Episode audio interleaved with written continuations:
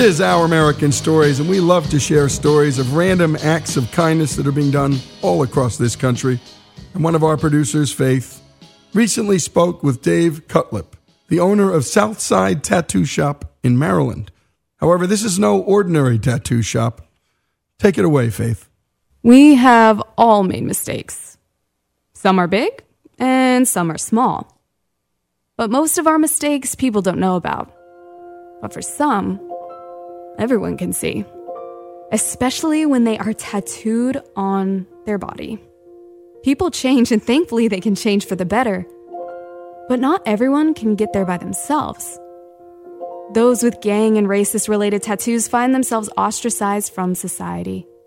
However, in comes Redemption Ink, a nonprofit organization that is helping people start over. They do this by removing gang related and racist tattoos for free, and there's no catch. Here is Dave Cutlip, owner of Southside Tattoo Shop in Brooklyn Park, Maryland, explaining how it all got started.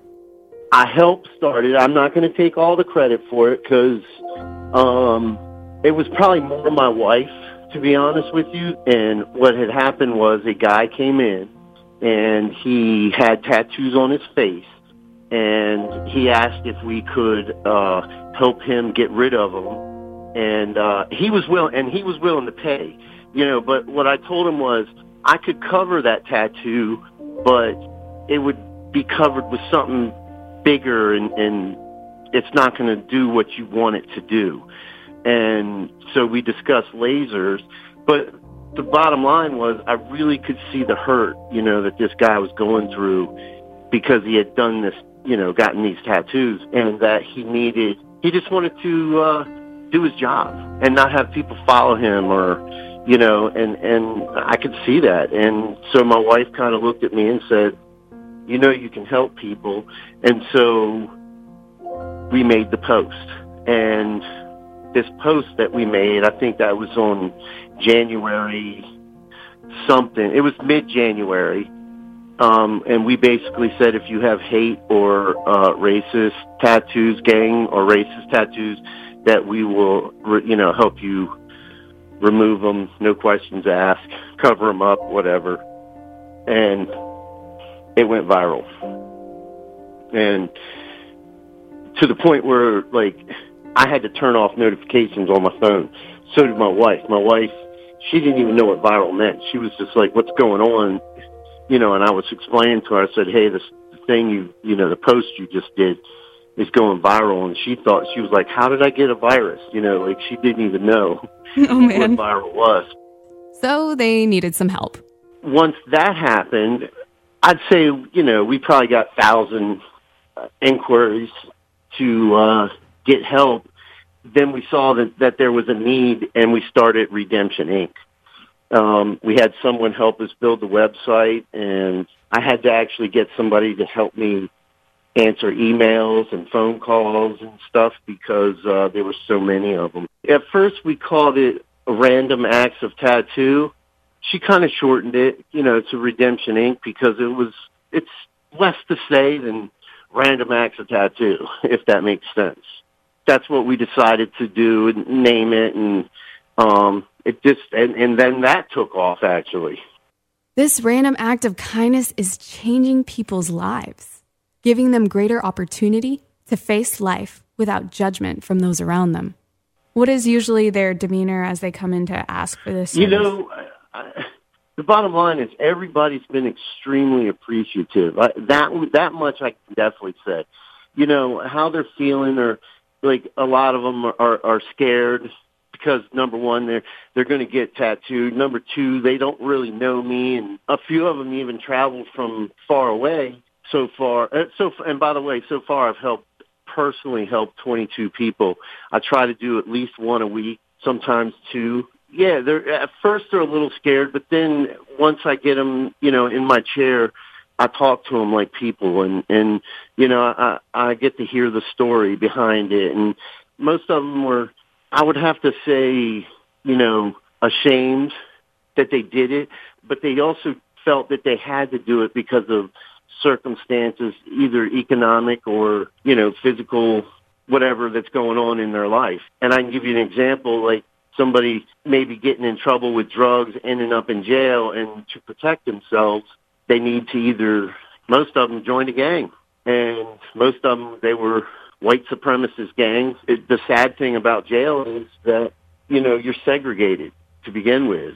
It's definitely segregated. And if you're not with somebody, you're usually, uh, you know, a victim. And who wants to live life as a victim? When these people have come to you and you provide this service, are you able to keep up with them and what happens afterwards? Yeah, it's a couple of them. Yeah, sure. A, a couple of them have, you know, continued to call or email and, and, you know, they tell us, you know, how good things are going for them. And, you know, I have a whole door full of thank you notes and, and just kind letters from people that, that appreciate what I'm doing. And, and it does, it definitely makes me feel good. I've actually never done a gang or racist tattoo in 20 some years of tattooing. You know, people, people do feel that they have to, I guess. And so, you know, me helping them, that's a good thing. They need my help. Someone's got to do it. You know, I have something that I can give somebody. And so, you know, be, doing that definitely makes me feel good. I, like, I definitely don't have to do it, but I feel like I need to do it because nobody else is doing it. Of course, getting a sketchy tattoo removed can be embarrassing. You know, when they come in my shop, the first thing that we do is we make them feel comfortable and, and we tell them, hey, like, make yourself comfortable. You need something to drink. Like, you're, like, I don't care that he has a swastika or whatever they have. That's not, we're here to, you know, fix that situation. And, and for example, if some, you know, I've had a few media if they don't want to be involved in that, then I, their my first priority is definitely their safety.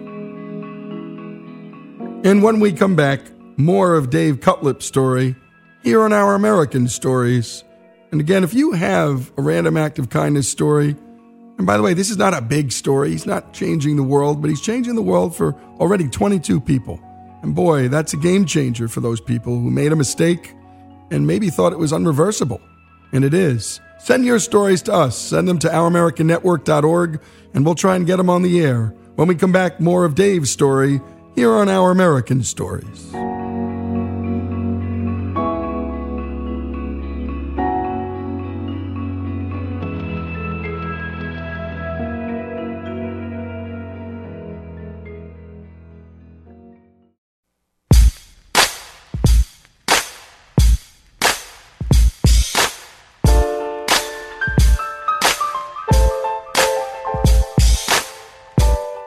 This is Our American Stories. We've been listening to Faith's conversation with Dave Cutlip, a tattoo shop owner who removes gang and racist related tattoos for free.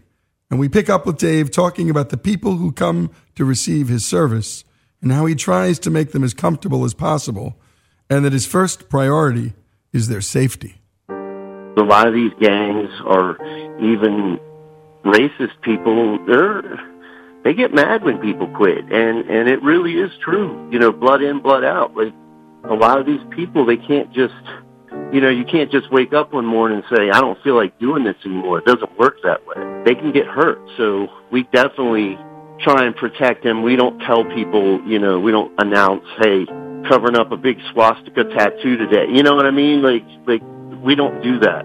So that they come, when they do come here, they don't know any of us, but we make sure that Hey, we're here. Here's my hand. Sadly, tattoos can also be used to mark people as property. So far, most of the people that I've helped, I would say 80% of them were, you know, in jail. The other people, um, and it's usually like, say, like a woman or something, and they got involved with a guy that was involved in white supremacy type stuff, and, you know, they, those guys kind of, I guess it's a, a, a big deal to tag somebody, you know, or I, I, it, it never made sense to me. Like, you know, if you have a girlfriend or a dog or, you know, like you don't tattoo them and say property of. Like nobody should be property of anybody. And, and, you know, these people get these tattoos because they feel like they need to. You know, it's almost out of a, a necessity or, or even scare because they, you know, if they say no, that this then this person might not like them anymore. You know, people want to be accepted. Everybody wants to be accepted. Maybe, and I talk to them when when we're tattooing, so I get it out of them. And they, uh, so far, everybody's you know felt really bad about what they've done or felt you know the shame uh, of uh, even hating somebody, you know, and and I think that's a cool thing. And I'm sorry that they feel that way, but it's cool that they they do. You know, I'm there to witness and and realize, hey, I made a mistake. More of us could use to admit that we have made mistakes. These folks are honest about how they have felt bad for what they've done or how they felt towards others, but also honest about their desire to change. And many of the stories are actually very similar. I mean, to be honest with you, they're, the sad thing is they're all like they're all, you know, pretty much the same, and and you know they either went to jail or with or was with somebody, and um, you know, of course, part of the thing was I didn't want them, you know, if they want to tell me, then they can, but we don't. I don't make anybody say anything, you know, because they've already been judged enough. I have so far seen a couple of the people that I've tattooed moved on, and, and you know, they get one guy got a job that he was trying to get but couldn't because he had white power on his arms, and one of the kids, Brandon, that I tattooed, he's engaged now and getting ready to get married, and, and you know, he uh, he he actually was a, a really cool guy to tattoo. It was really fun. He he traveled a little bit to uh, come see us, but he was extremely. Actually, I think he traveled from New York City, but he was extremely nice. And and you know, when he talked to some of the media people, he he explained how he felt the shame of of having to do what he had to do, but if he didn't do that, you know, it was more being a victim again. And and again, who wants to be a victim? And these people are truly making attempts to change, but Unfortunately, not everyone is so convinced. It, it, it's all been uh, pretty fun, and, and um, everybody's been extremely appreciative. I do not believe that one person so far that I've helped uh, did not actually change. You know what I mean? Like like when I'm talking to them, I can tell that that you know they're about moving on and, and going to school or just moving on with their lives. And so you were shocked by all of the media attention, weren't you? Absolutely. I had no clue that it was going to happen that way. Uh, it just, wow. like even the the stuff going viral, and then you know, I had to actually even stop like looking at some of the comments that some of the people were saying because you know not every the sad thing is whenever you do something to help somebody, there's always going to be somebody that says, "Hey, that these people made a mistake and they don't deserve help." It's sad that that these people believe that. I didn't want to see those things, so I had to separate myself from it. It's kind of sad. You know, in my mind, forgiving somebody is is more important, you know, to, and and I don't understand why somebody wouldn't want to forgive somebody, especially if they haven't hurt you or anybody you know, or you know, why wouldn't you forgive this guy? Why can't he get a good job, or you know, why doesn't he deserve to have a, a, a wife and kids, and you know, just because he made a mistake ten years ago? Have there been times where you've gotten emotional when helping someone? It hasn't been like emotional, like helping somebody. It's usually what happened basically was the media, some some media station was asking me some questions. It, one of the questions that it, it kind of got to me, and and you know, and it kind of it kind of gave me a wow moment. Well, you're changing lives. You know, I'd like to say that I'm not changing lives. I'm just changing tattoos because, uh, like, these people these people they they've already done the work. You know what I mean? Like I, I shouldn't be getting credit for the what the, the work that these people put in. I kind of feel that what I'm doing is the last step. You know, it, it's the last little piece of chain that's keeping them down. If we cover that tattoo up, send them on their way, they've already made the changes. They've already done you know, put the work in. So I'm just, you know, helping them remove obstacles. Let's just say that. I, I, I'm comfortable with that. I help them remove obstacles. They, I, I believe that the people that, uh, and I truly, really believe that that they've already done what they needed to do. I didn't help them change. They did it themselves. I, I've tried to stay as humble as I possibly can. Like, you know, I have had people come up to me and, you know, like, oh my God, you're the guy on Facebook or whatever, you know, and, and it, it does, you know, it puts a smile to my face. But like I said, you know, I'm just the last guy. I'm just the last guy in line. And for some reason, I got picked. You know what I mean? Like, like I got picked to be that guy that, is, so to speak, helping people, and, and when in fact they've done the work already. But someone has to do it. I got to say that someone has to do it. Have you guys expanded? Are there other places doing this? Are you trying to get other places involved? Yes, actually, yes to all those.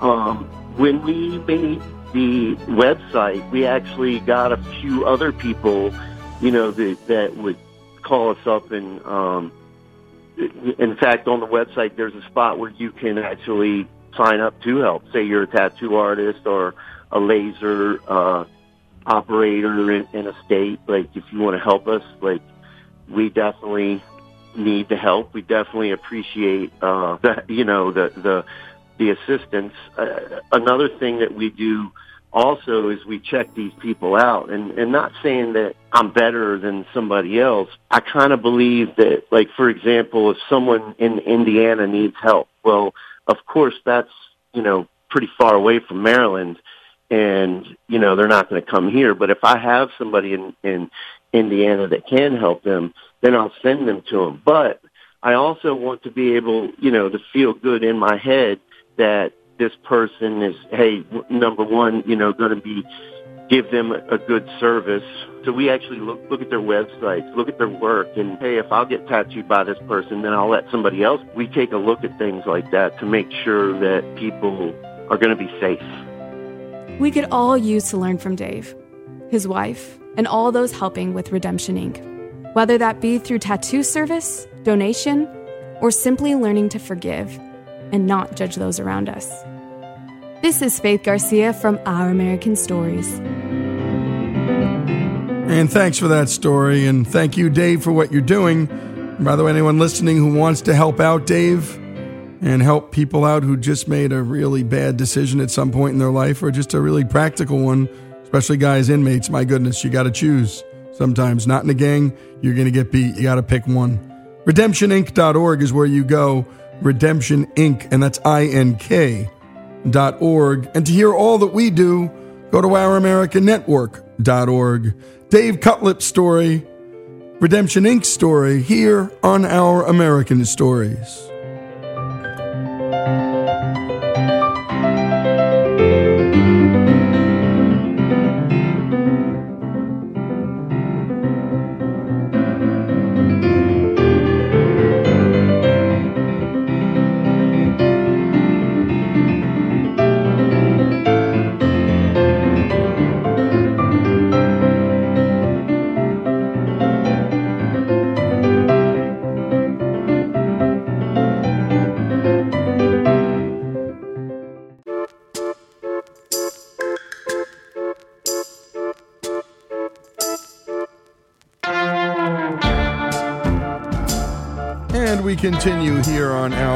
American Stories. And next, we bring you the story of Martin Lisius and his company, Tempest Tours, an unconventional Texas based tour company. Storm chasers, those wild individuals who ride around in search of the weather most people try to avoid. What kind of person does it take to do this? Well, let's find out with Martin Lisius. I first became interested in uh, severe weather growing up in North Texas, where we have big storms on a regular basis. When I was a kid, probably about four or five years old, um, we would have storms that come through that uh, the lightning would hit so close to our house that our whole house would shake. Also, right down the street from our house was a TV station called WBAP TV. Harold Taft was the meteorologist on staff, and uh, Harold is actually credited with uh, creating the American weathercast, TV weathercast. Before him, they would simply read the text. They'd re- read the uh, the forecast off a piece of paper, and then he, uh, being a, a full-blown meteorologist, decided to use maps to describe to the viewers what was happening. Uh, believe me, we're going to. Um, the computer will paint this on. Kind of fun to watch it, so let's just do that for a second. See, all the color comes on, all the symbols. All right, still getting a little light uh, freezing drizzle up here in uh, Gage, Oklahoma. And so I'd watch him a lot, and uh, they had this old-fashioned black and white radar, and he'd show that quite a bit as well. And uh, I think that was kind of when I really became interested in weather. And then when I was about 12 years old, um, I asked my mom if I could build a weather station on top of the uh, of our house. She said, "Sure, just be careful." And uh, I started plotting storms as they came through uh, on a map. And I entered a science fair and uh, won the competition. I built a 3D model of a supercell thunderstorm. And the winner is. Eventually, I got a car and uh, decided that I'd go out and film storms. And then, about the same time that I did that, uh, I heard that there was were these guys called storm chasers, and I met some of them. And then from there, that point on, I, I did it quite a bit. Martin eventually founded Tempest Tours, a company that lets you book storm chasing expeditions like cruises. That came about in, we started it in 2000. I'd say around 1999, I decided I was going to do it um, because I didn't think that, I didn't say to myself, let's start a storm chasing tour company. I just uh, was receiving a lot of requests from regular, normal people uh, to go storm chasing with me, and they were usually not able to go because of work. So I thought, what if we created tours and then we put out the schedule a year in advance? People could get off work and actually go. And that's when uh, Tempest Tours was born uh, back around 2000. You know, storm chasing is kind of like fishing. Um, you know, there's a good time of year to go fishing, right? Um, but you go out and you go out several days fishing, and some days are good and some days are not good. So it's a lot like that. Um, on a tour, you know, they're typically run four to 11 days in length. And of course, the longer the tour, the greater chance of seeing good storms, just like if you went on an 11 day fishing trip versus a, a four day fishing trip. Um, basically, they get up in the morning, we tell the guests when to meet us. Uh, we stay at motels, of course, and we'll meet in um, the lobby or, or, somewhere, and we'll do a little we- weather briefing and uh, tell them what we we show them maps and so forth, and we tell them why we're going there, what we can expect that day. Then we all load up, head to that target, uh, wait for storms to develop, and then uh, we we track the one that we feel has the greatest potential of producing a tornado or just being a really good supercell. And you know, sometimes you'll have three or four storms form in your target area, and you have to be very careful to put, pick this the right one. And so we kind of sometimes hold back a little bit and wait until the best one, what we think will be the best one to form. And we've been very successful at that, and then we track it, and uh, if it's not moving too fast, we're able to stop several times and take pictures of it including tornadoes and lightning and so forth, which you can see uh, at our website. You know, people, a common question that people ask is, how close do we get? And I say, close enough to take great pictures, but far enough to be safe. So the best way to see how close we get is to go to our website or go to our Facebook page and just see the pictures that we've taken and some of our guests have taken, and you can get a good idea of how close we get. Now, while they're in the van, along the way, there are uh, there's a screen in the van, and so they're watching what the tour director is doing, and they're seeing, you know, the models develop. That's Kim George, Tempest Tours customer relations manager. So he will be explaining those along the way, saying this is what the storm is doing, this is where we need to be, and so he will constantly keep them updated as they are going towards the target. And so they will wait, but when they actually get to visually see the storm you know, coming up in the foreground, everybody gets very excited. So we get um, closer to the storm, we track it. Sometimes you have to wait a little while, but most of the time you're going straight towards the storm. Most storms develop in the afternoon. And um, once you are on the storm, then uh, depending on how the storm is moving, you position and you reposition and you reposition again because storms don't stand still most of the time.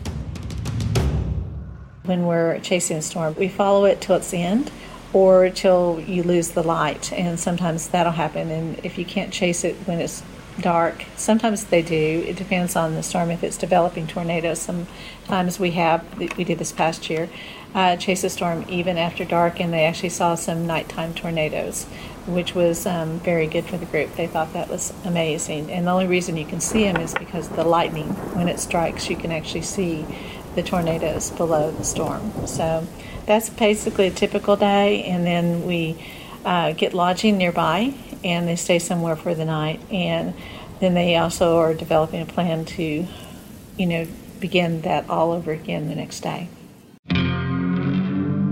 We are not a luxury tour company. uh, we have to tell them that honestly, you know, when you're out chasing, and anybody who does that would know, uh, you'll be in Podunkee's America somewhere and there is not a lot of options when it comes to places to stay. And sometimes there's not a lot of options places to eat. And so you do the best you can with the environment that you're in. And we are very good about finding places that you can stay. But every once in a while, you know, that Motel 6, it may be the only place that you can stay uh, for the night. So you do. Uh, because the important thing is not the luxury of what we do, it's the chasing itself. And, and our guests do realize that, that you can't always be in, you know, a really swanky hotel, but that's not why you go chase with us. You just need a bed, you need a place to get some rest, and then you can start the next day fresh. On a down day, um, we will uh, head towards the next day's target. So a down day may be followed by a severe weather potential day. So we'll head towards that target and on the way stop at places that are interesting. Things that you know I've seen since I've been with the company that I never knew existed. There's a place in Kansas that's called um, Monument Rock, and it's just this sandstone formation in the middle of nowhere. And you go on it, and it's just crazy. Uh, it could be the Badlands in South Dakota, Mount Rushmore, Devil's Tower, Palo Canyon in the Texas Panhandle, or you might stop at a Weather Service office and take a tour. So we're always doing something interesting uh, every single day. We know this is our guest uh, vacation time. They want to see something interesting. We try to make it special when we're not on a storm. I mean, they're all coming for the storms. I mean, they don't really care about the other ones if they have a storm to follow. so, but yeah, we try to make the times that we're not, you know, in a hard chase for the storm, we try to make those um, times as memorable as we can. And you were listening to Martin Lisius and Kim George. And Martin is the founder of Tempest Tours, and Kim works there in the customer relations department. And if you want to see a storm, well, then Tempest Tours is the place to go. And tempesttours.com is the website address, tempesttours.com. And go on there and take a look at the gallery section and see what customers have seen. And so if you want to get up and close to a tornado, and I've always wanted to see one, we broadcast south of Memphis here in Oxford, Mississippi. Been here about a dozen years, probably about 15 uh, tornado warnings and storm shelter trips, but I'm always popping my head out to see one, and it just doesn't happen. One came within about uh, five miles of our town, cut across Highway 6, and then ultimately made its way up to Birmingham and up to Tuscaloosa, one of the big killers of all time, one of the worst tornadoes of all time in American history. So, again, Martin Lisius with Tempest Tours, his story, and so many Americans who are just fascinated by, well, just turbulence and tough weather. Martin's story here on Our American Story.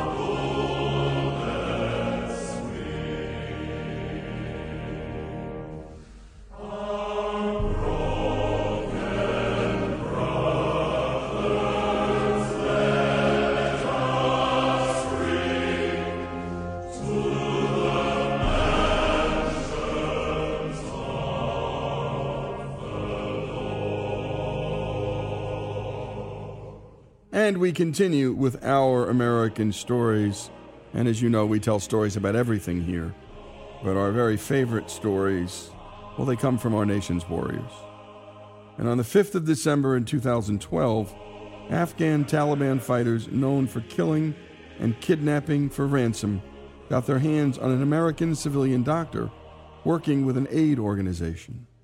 U.S. intelligence zeroed in on where Dr. Joseph was being held, and a rescue team was soon on the way. Helicopters inserted the SEALs into the mountainous region, and the men hiked for more than four hours in the dark to reach their target. For what happened next, then Senior Chief Edward C. Byers, Jr., would earn our nation's highest award for valor, the Medal of Honor. Here is the citation.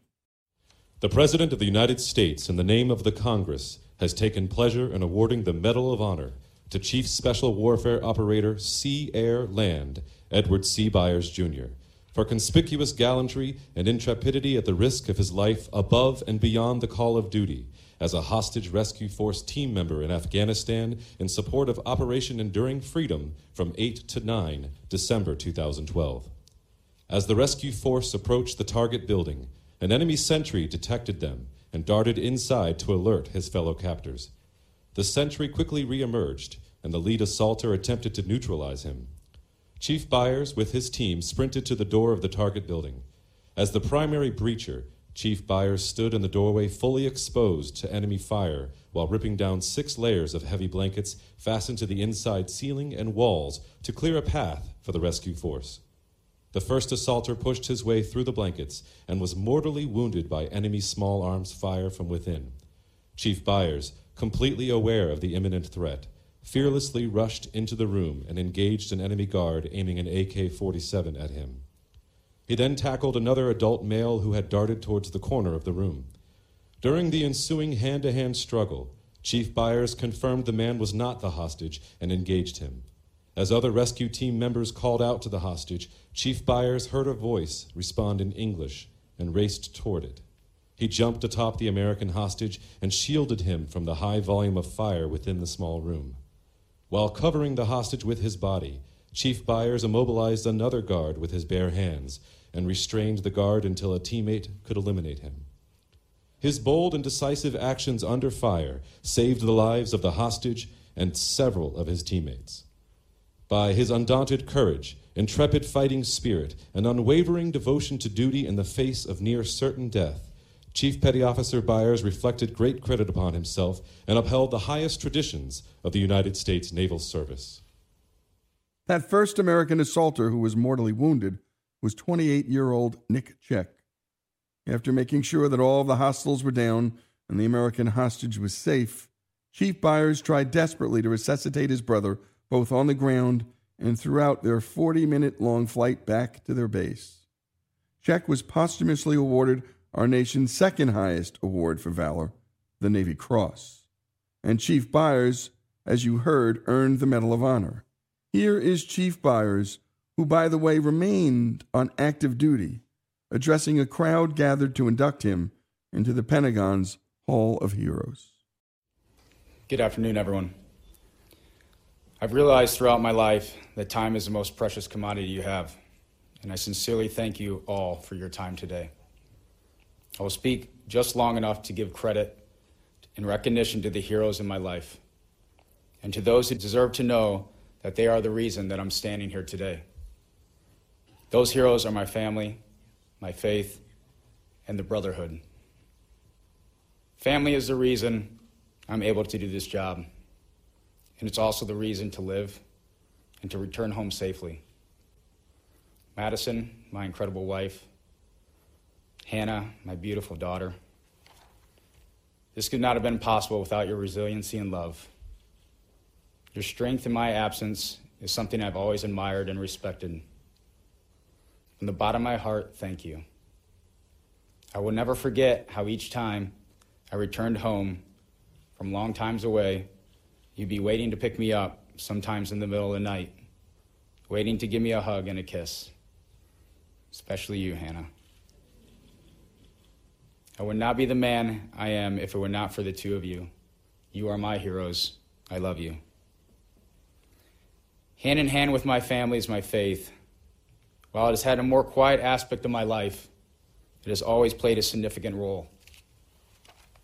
I grew up Catholic and continue to grow in my faith, thanks especially to my brother Trevor, who taught me to turn my heart and soul towards Christ when I have strayed or lost my way. Prayer has always provided calm amidst chaos for me. On my first deployment to Iraq, some 11 years ago, I arrived in country and I saw another SEAL standing there with a St. Michael the Archangel patch on his shoulder. I'm not sure what drew me to it, but I walked up to him and asked him if I could have it. He was leaving the combat zone and made it through a safe deployment. He handed it to me without hesitation. I've worn a patch on my kit on every single mission I've ever been a part of. And I prayed the St. Michael prayer while moving in the toughest missions I've faced. And it does start by saying, St. Michael the Archangel, defend us in battle, be our protection. On that day in December 2012, the day you heard recounted several times about my team and the way we carried out the mission to rescue American hostage, on that day, just like every day, I prayed. I prayed on the way to my target, and again I prayed over my brother Nicolas Checque for his soul as he gave his life to save another American. Nick Checque was a warrior, a brother, and a friend. I know I said this repeatedly since this has started, but this award is inseparable from his death. Nick embodied the brotherhood. Nick embodied what it meant to be a Navy SEAL. He was hard as nails, resilient. He had a never quit, never fail mentality. Nick, along with the rest of our team, carried out some of the most difficult and dangerous missions our nation could have asked us to do. Nicolas Checque paid the ultimate sacrifice, doing what he loved on the battlefield because this is what brothers do. They will lay down your life for you if they have to. We are again reminded this morning of the continued sacrifices the men and women of our nation make. The hotel where many of us are staying overlooks Washington, D.C., the Pentagon, and Arlington National Cemetery. I, along with many of my teammates, have been to many funerals at Arlington, probably more than we should at our age in our life. We've seen too many good men buried. So many may ask, what is it that keeps you going? How are you standing here after such loss? The answer is undoubtedly, without question, the brotherhood. I say the brotherhood for last. I want to emphasize that I'm no different than any one of my teammates. I'm certain that any one of them would have taken the same exact actions I did that day. I've seen countless heroic acts in my time working with the nation's most elite operators. I feel a sense of responsibility with the recognition that has been bestowed upon me. My brothers who are still fighting, who are still in the shadows, deserve to share the spotlight. Where we are a community of quiet professionals, and those men would not expect or seek recognition for their actions. I proudly wear this trident to represent the brotherhood. And now I've been welcomed into another group of exceptional military heroes. I look at the names in the Hall of Heroes and to the brave men right in front of me here and realize a tremendous amount of bravery that flows through our American veins. Freedom is in large part paid by blood, sweat, and tears. I've never imagined my life would lead me here. I'm truly humbled and honored to represent the Navy and the Naval Special Warfare community. My only desire is that my representation is something my brothers who I serve with would be proud of because the deed is all, not the glory. May God bless you, and may St. Michael the Archangel protect our warriors in battle, along with the brotherhood. Thank you. And you were listening to Navy SEAL Master Chief Edward Byers Jr., and that's what our fighting men sound like. The humility, it's there, you can hear it. He doesn't even want to be there. He really doesn't. He has to be, because it's an order. But he knows that he doesn't act alone. And the Brotherhood is the reason. Talk to any of these guys. It's more than country, actually. You really get to know them. Obviously, they love their country. But what they do and why they do it, it's because their brother would have done it too. It's why we always cry when we hear these stories. The deed is all, not the glory. And we could say that every day before we start the day, and we'd all have better lives. Especially in this Instagram, Facebook fame culture. It's so empty, and we all know it. Navy SEAL Master Chief Edward Byers' story, every soldier's story, here on Our American Story.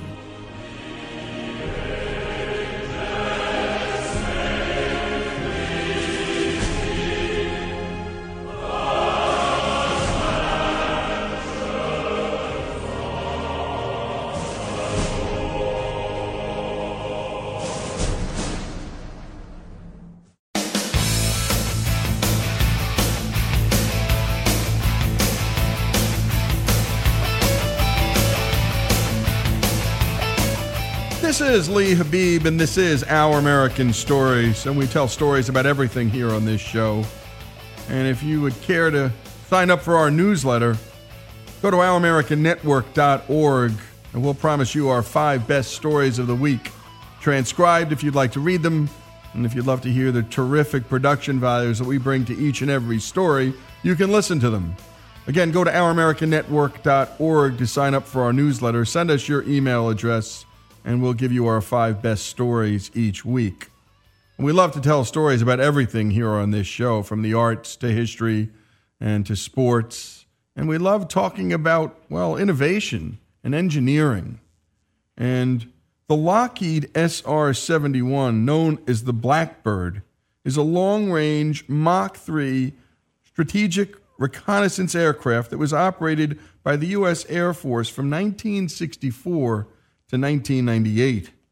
At sustained speeds of more than Mach 3.2, the plane was faster than the Soviet Union's fastest interceptor, the MiG 25, which also could not reach the SR 71's altitude.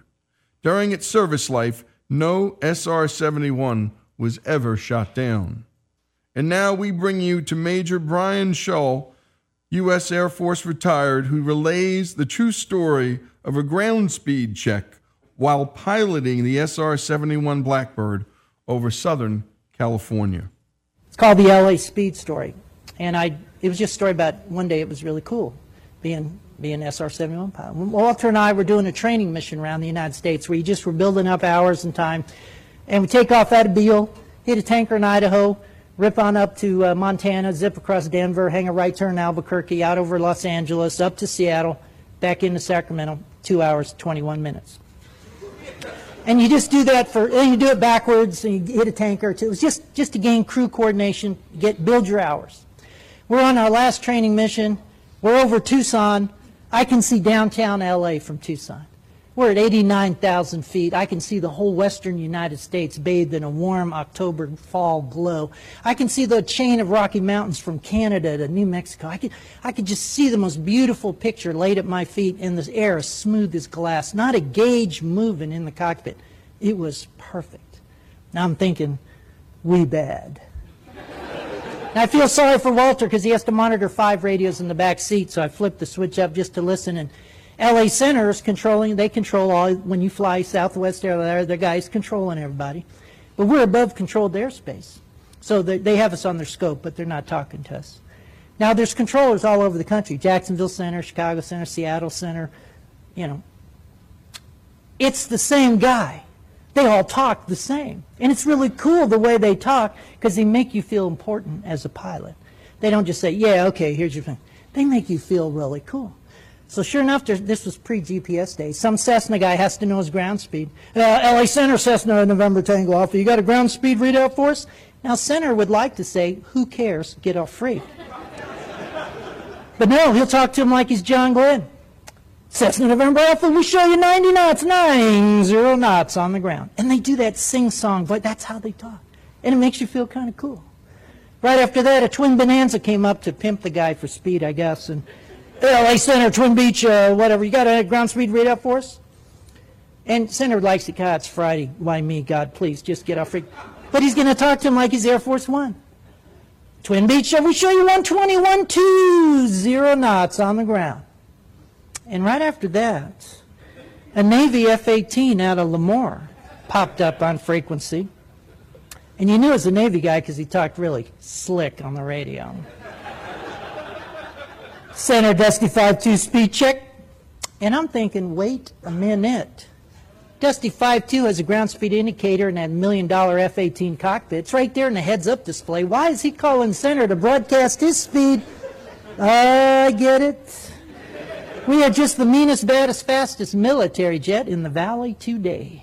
We're taking our little Hornet jet over Mount Whitney and ripping across Death Valley. We want everyone from Fresno to the coast to know what real speed is.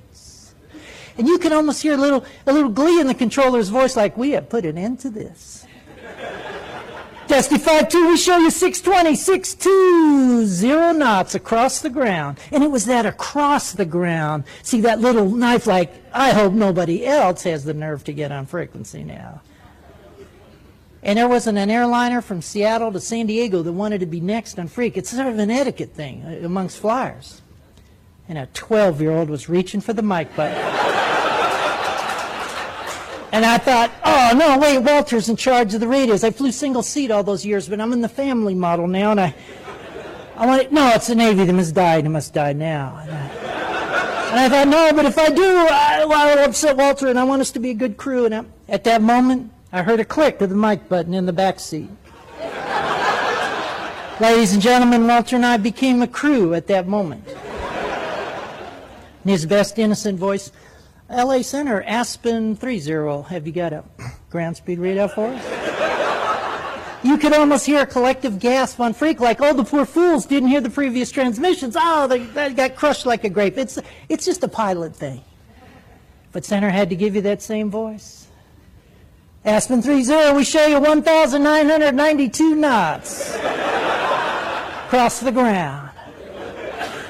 When I knew I was going to like Walter a lot is when he came back and said, Senator, we're showing a little closer to 2,000. Ladies and gentlemen, we did not hear another transmission on that frequency all the way to the coast. The king of speed lived, the Navy had been flamed, and a crew had been formed. For just a moment, it was absolutely fun being the fastest guys on the block. And what a voice. And that is the sound of America's best. The humor. Well, that's what we love to do here on Our American Stories. Bring it direct to you. And that's, well, that's U.S. Air Force retired pilot Brian Shul telling a story and just, well, shooting it a little bit. And we bring it to you here on Our American Stories. And again, go to ouramericannetwork.org and sign up for our newsletter. And just as important, Stories like this, we want to hear them from you. You're in the military, wherever you are, whatever walk of life, musician, teacher, share your story with us. We'll shoot it right back at you here on Our American Stories.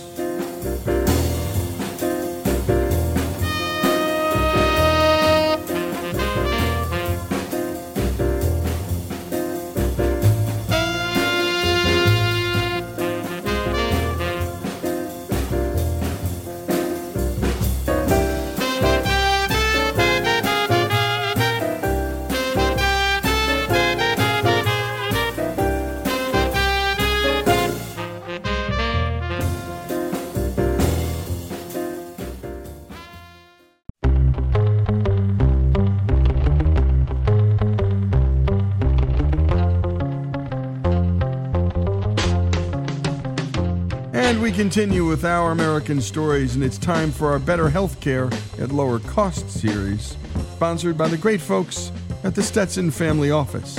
And our own Alex Cortez brings us this next edition on an Australian immigrant that you likely don't know named Dr. Peter Farrell, but you'll be glad to have met him. I ended up doing a PhD because I thought I wanted to be an academic, which I did for about 10 years until I got sick of academia. You know, it's a bit like bureaucracy, that which turns energy into solid waste. And the further up you go within the hierarchy, the more time you spend on administrative stuff and the less you spend doing what you're trained to do. And you get into politics. And sometimes the politics is such that it impacts what you're trying to do. It's a cancer. What was good in my case is that Baxter approached me. A $10 billion healthcare company. And said, hey, look, we want someone to set up and run R&D in Southeast Asia. So I went to live in Tokyo. A guy that was working with me said, uh, look, there's this guy, his name is Colin Sullivan, and he's treating snoring sickness with a reverse vacuum cleaner. And I mean, I kind of rolled on my back like a sprayed cockroach. I said, what? Said, snoring? Well, you know, it's the butt of jokes. And he said, no, no, go see this guy, uh, seriously. So I sat down with him and he said, I hear you're a skeptic. I'm going to show you a video. And this is long before YouTube. He popped this tape in, and there's this guy like a sumo wrestler on his back and a big bulbous mass and going.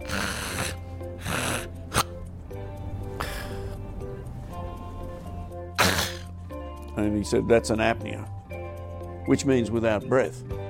The guy's upper airway is closed.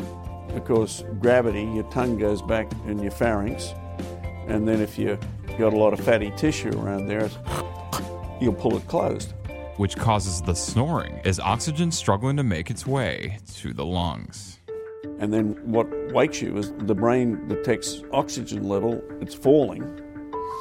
And so once the brain goes, holy shit, you know, the oxygen level's too low for life to be supported.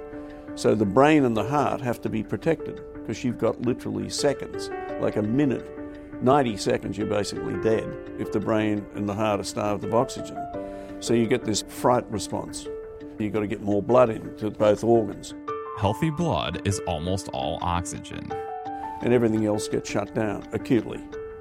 And it could be four or five hundred times a night. Do you think that's good for you? Actually, it isn't. So what happens is the whole of the body's biochemistry gets completely screwed up. And the longer you keep going with this, obviously the worse it is. And at some point you'll reach the point where it's irreversible. Then you're really in deep shit. And, you know, when I went to see this guy Sullivan, and he showed me um, this guy going, he said, Do you think that's good for him? And I said, Hmm. I said, Let's move to the next question, can we? Anyway, then he slapped this Darth Vader mask on this guy, and it was a bespoke mask. He had a Swiss engineer making these masks individually. And these masks were like, you know, you'd put it on and you'd say, still leaking? How's that? Still leaking? And this was the guy's insight. Nobody liked to have this full face mask on. And Colin said, you know what? I think we can do it with just a nasal mask. And everybody said, oh, bullshit. All you're doing is when the person breathes and creates negative pressure, you're countering it. With what's called positive airway pressure, the pumping of air into the airway of the lungs, which keeps them open. And so the patient breathes normally. So the only way you can get injured is to pick the machine up and smash the guy over the head with it. So this is safer than an aspirin. I'm thinking, wow. So I said to Colin, how many people do you think suffer from this? And he said, Oh, I, I don't have any idea. But he said, It's at least 2% of the population. And we're coming from Baxter, which had a billion dollar business in the dialysis area, where there was less than 0.2%.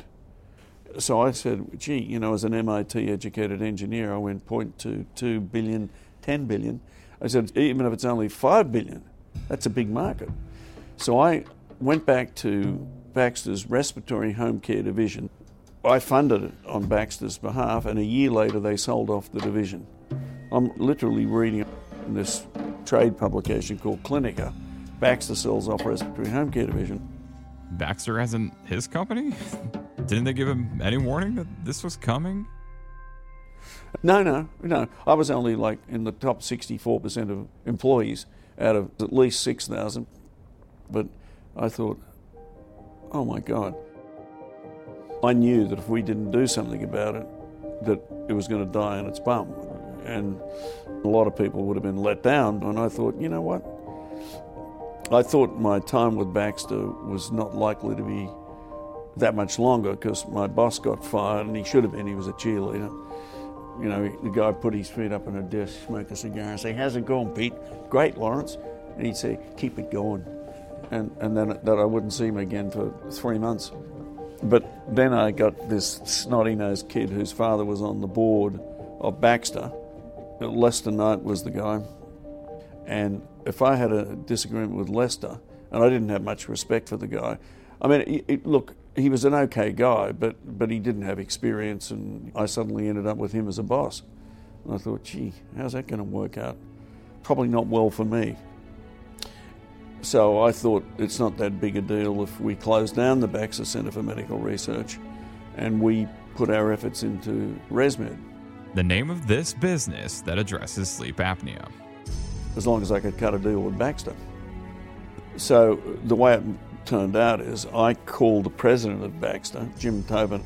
He was a decision maker, I'll give him that. He'd run over his grandmother if it, if it helped him. And Jim was, you know, he's a bright guy. Harvard, I, I couldn't figure out how Baxter could grow the way they did because nearly all the hierarchy were Harvard MBAs with no technical background. Now, I'm a great believer that if you're in a technical business, you do have to know what a pipette looks like and you've got to have been in a lab, for example. But these guys were government majors, economics majors, history majors with Harvard MBAs. And they all are. I mean, how are they making decisions, these guys? You know? Anyway, uh, they just bought American Hospital Supply for 3 billion to turn Baxter into a $5 billion company. And I'm going to them and saying, hey, this could be $10 million business in three years. And they're yawning, saying, gee, Pete, great. Um, fantastic. They were yawning. And so they sold ResMed to Peter. And the first year, which was 89 90, we did a million dollars in revenues and we lost 250,000. The next year we did 2 million and we lost 150. So we're 400,000 in the tank. If you're building business, you're going to lose money. You know, you've got to spend money to make money. I was, in fact, if anything, elated. It could have been half a million, you know what I mean? And then the third year we did 4 million and made 400,000 at the bottom line. I had no idea how big this was and it just got bigger. You could add up HIV, AIDS, malaria and so forth, add them all up and you wouldn't reach the carnage caused by undiagnosed and therefore untreated sleep apnea. 50% of men and 23% of women have it. In the US, it's around 10% have been diagnosed and therefore treated. Before ResMed, how many folks were actually being diagnosed and treated? Oh, a handful. I mean, a handful of people. I mean, it was not even a percentage. No.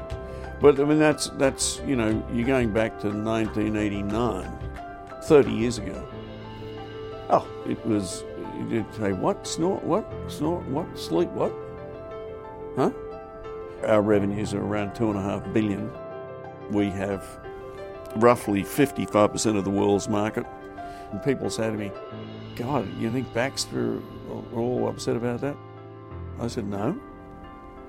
It's just another transaction. It's just another transaction. And innovators, risk takers, and people with the practical knowledge to get it done, not fancy degrees from fancy schools having nothing to do with the actual product. You're listening to Dr. Peter Farrell's story, and a dear friend of mine, Tom in Irving, Texas, Tom Tredup, well, he had had sleep apnea for the longest time, and what it did to his life and his marriage, and that this technology was around to save him and really save his marriage, his family life, and everything else. When we come back, we're going to learn more about this remarkable story, this remarkable company, and my goodness, this really remarkable guy and what a talker he is. More with Dr. Peter Farrell, his story here on Our American Stories.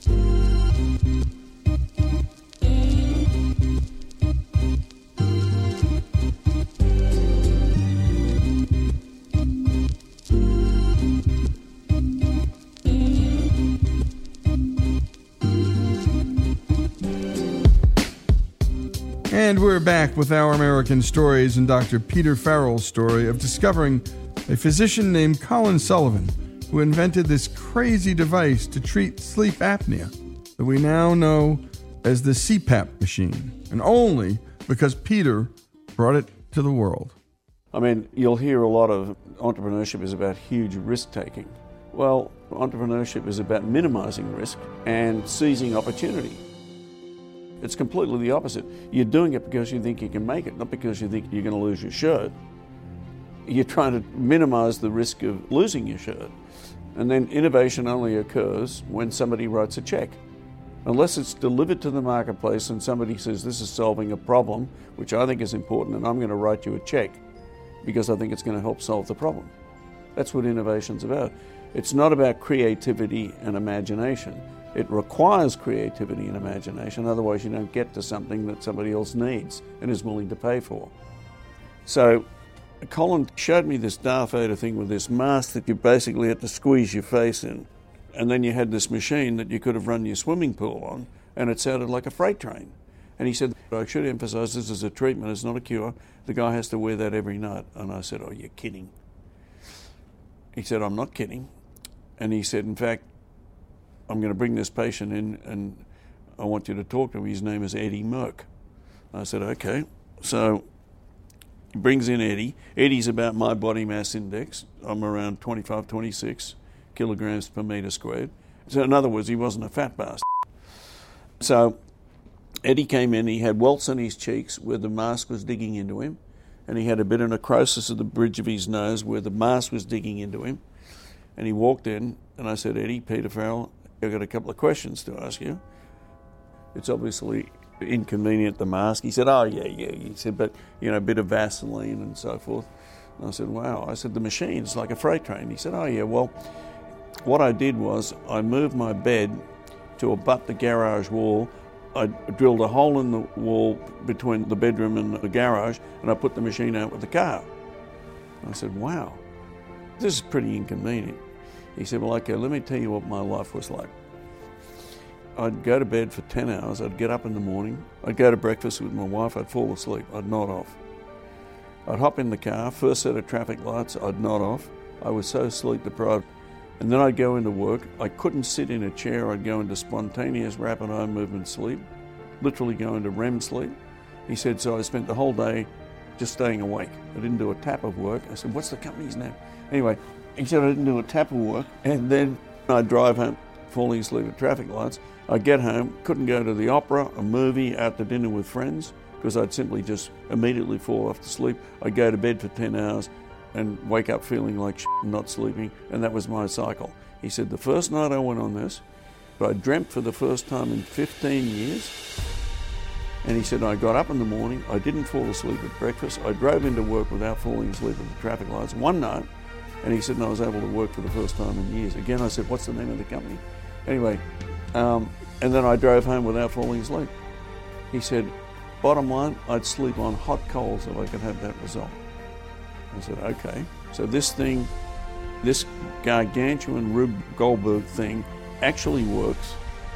And I looked at it and I said, you know, in six months we can have something that's, well, a fifth the size, a tenth of the noise levels, and that's exactly what we did. We've got a device today called an AirMini, which weighs 0.7 pounds. Not even your dog can hear it. But the device is literally that big. It's like a grande cappuccino. That's saving something much bigger. Couples being able to sleep in the same bed. I mean, snoring is just so off putting. You can't sleep uh, next to somebody who's going. I mean, it's, it's not the next bedroom, it's the next zip code. It's really bad. So it breaks up more marriages than financial and adultery and all the rest of it. I mean, it's hugely significant. The four main causes of death are cardiac disease, cancer, COPD, chronic obstructive pulmonary disease, and stroke in that order. Sleep disorder breathing affects all of them. Stroke 75% of patients that have had a stroke have sleep disorder breathing. Was it causal? We don't have enough data to know. But you know what? If you've got, had the stroke and you don't treat the sleep disorder breathing, you're not going to get out of rehab. You're gone. COPD, a third of the patients. There are 320 million people roughly in the country.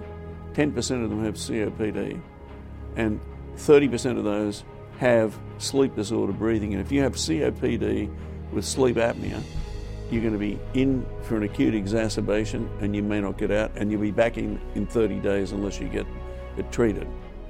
Cancer, we have in vitro data, lab data, and we have animal data, and we have prospective clinical data showing that if you have a solid tumour, I think it applies to blood-borne tumours like leukemias and lymphomas, we just don't have the data. If you have a solid tumour like colorectal, breast, prostate, lung, etc., if you have severe sleep apnea, your time to death is reduced by 80%. 80. So, in other words, let's say colorectal cancer. From diagnosis to death is roughly an average of five years. There'll be early deaths, late deaths, it's like a Gaussian distribution. If you have severe sleep apnea, it's one year. One year. And we know the mechanism.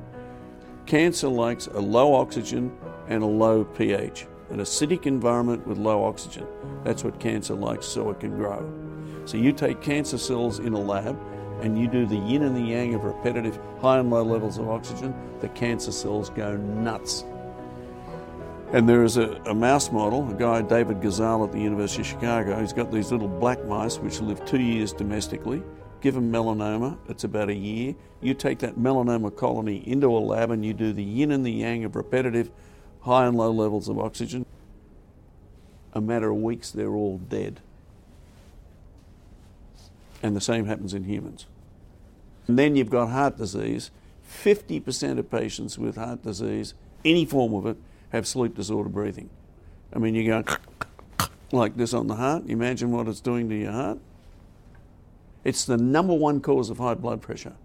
Untreated sleep apnea is the number one cause, and that's on the NIH website, and it's been there for 13 years. You'd think you'd be manning the barriers. Peter is 76 years old, and I wondered if he had a sense of urgency about these literally life and death matters that the world doesn't know about and the lives and money that could be saved with this simple treatment. Well, I think you do. I mean, I, you know, but there's no point in beating your head against a brick wall. You just sort of keep going and try to get the word out. I mean, that's all you can do, you know. But it is. Um, it's underappreciated, and I feel like a missionary. I mean, it's it's crazy that in this day and age that something as simple as sleep disordered breathing is not being addressed. Our main goal was education.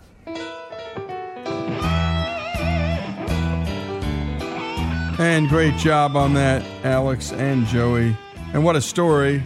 And again, we love to tell these stories about better health care at lower costs and always, innovators are out there, entrepreneurs are out there solving problems. And Dr. Farrell was dead right uh, that in the end, our entrepreneurs are risk mitigators. And they don't want to lose their capital and they want to solve a problem. And all that creativity is harnessed to solve that problem. A great story, Dr. Peter Farrell's story, and sleep apnea and the solution to sleep apnea here on Our American Stories.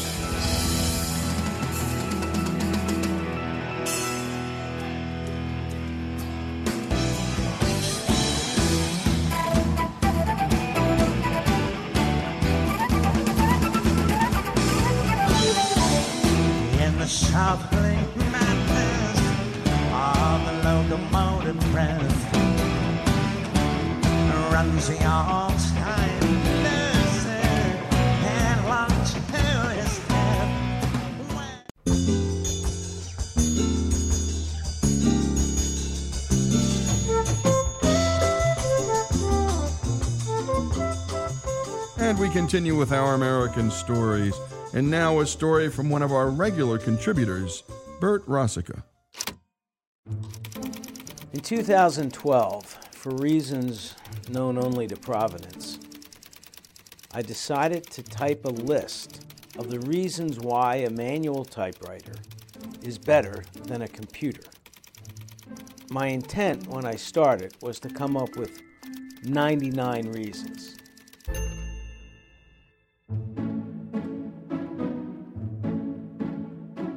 Reason I settled on 99 was because back in 1985, Tom Boswell, who was then the beat reporter for baseball for the Washington Post, was given a assignment by his editor to come up with the 99 reasons why baseball is better than football. And as he tells the story, he comes into the office at 9 in the morning, and his editor tells him he needs on his desk by 12 o'clock at least 99 reasons. Boswell goes back to his office a little anxious that he may or may not be able to accomplish the task in the time allotted, and proceeds to write on his typewriter. According to him, it took him 45 minutes to complete the task. And it became an instant classic and part of the pantheon of baseball.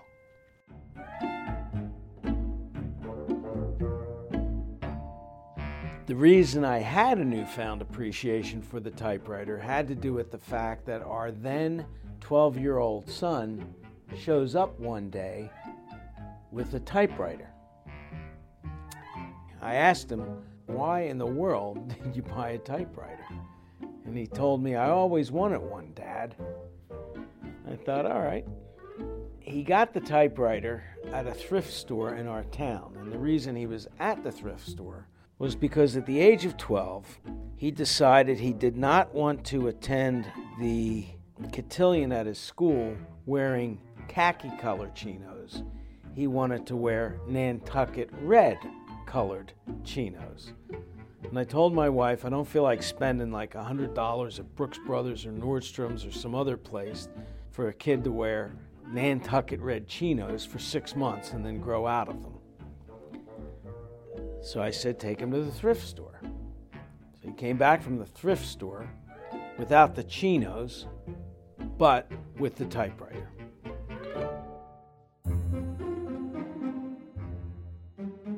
So I said, What did you pay for it? $15, Dad. $15 for a typewriter. Okay. The guy wanted 30, Dad, but I told him it didn't work, so I'd only give him 15.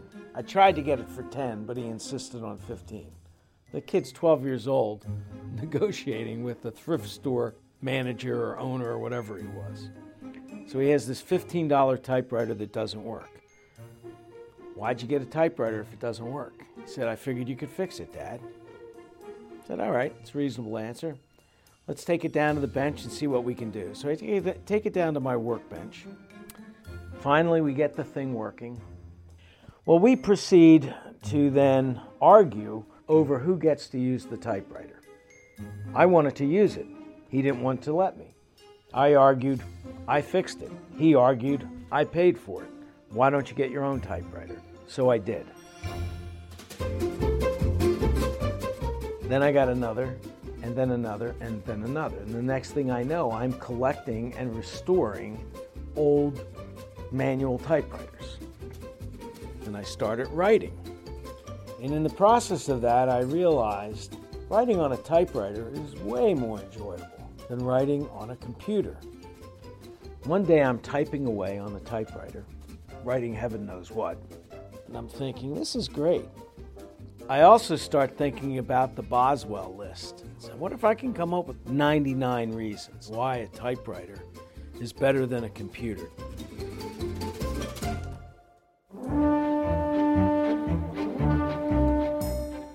So, put a piece of paper in the typewriter and I started to type.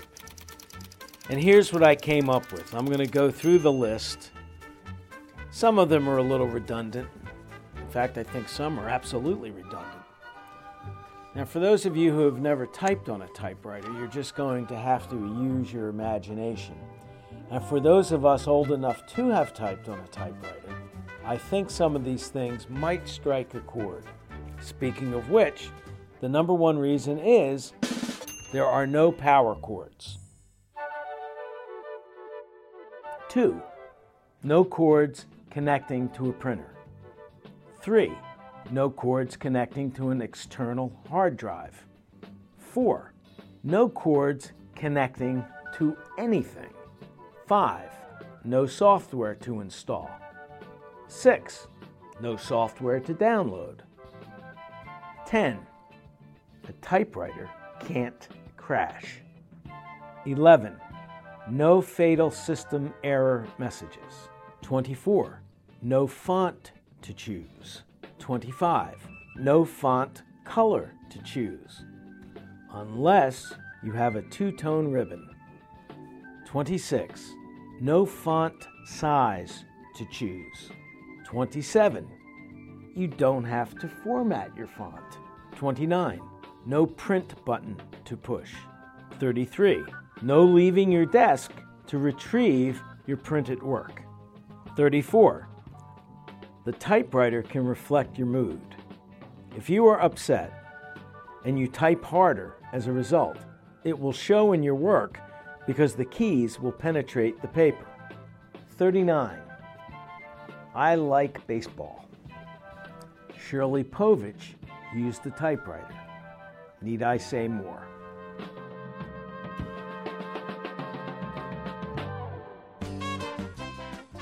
Forty. There is no chance what you type will be uploaded inadvertently to the internet for all the world to see, whether you want it to or not. Typewriters are secure and private. 41. There is no spell check. You need to learn how to spell and use a dictionary. In the process, you will improve your vocabulary. 42. There is no grammar check. Read Strunk and White and learn how to use it. You will improve your grammar. 43. No annoying perforated red underlines telling you something is misspelled. 44. No annoying perforated green underlines telling you something isn't punctuated properly. They are not always correct anyway. 51. If you are working late and happen to fall asleep at the keyboard with one of your fingers pressing against the key, you won't wake up later to discover that you have just typed 2,359 pages of the letter K.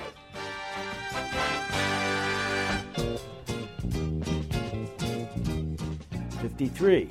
No mouse. 56. You don't get interrupted with emails. 57. No one tries to friend you. 67. When I am working on my typewriter, it can't be confused with playing solitaire or shopping on the web. 71. When I type, I am not distracted by all the other things on a computer that are ultimately less fulfilling. 72. Most of the good old typewriters were made in America. 77. There are no gamers on typewriters. 78. If a typewriter breaks, they rarely, if ever, do, you take it to some old guy that has interesting stories to tell, rather than some young kid that doesn't know anything. You may not know it, but you probably have more in common with that old guy, even if you're not old. 79. You don't need extended warranties. You can't get them anyway. 83.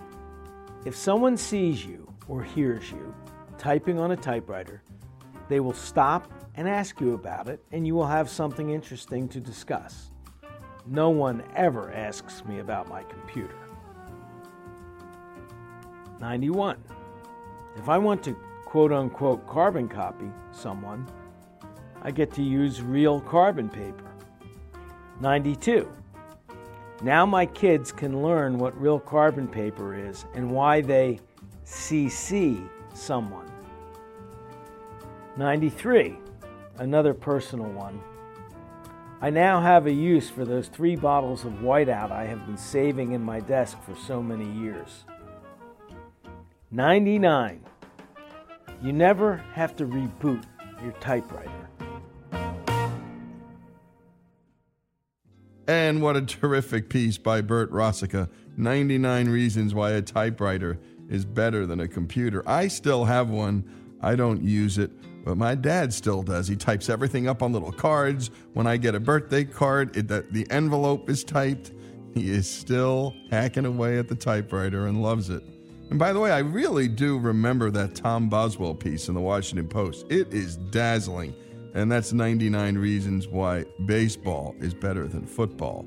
And we got to call Tom and see if he can do that. It was written many years ago but my goodness, it still stands. By the way, one of my favorites on our show, Mike Leven, who is the COO and the president of Las Vegas Sands, ran Holiday Inn Express, a great hotel guy in the business for uh, 50 plus years and a legend.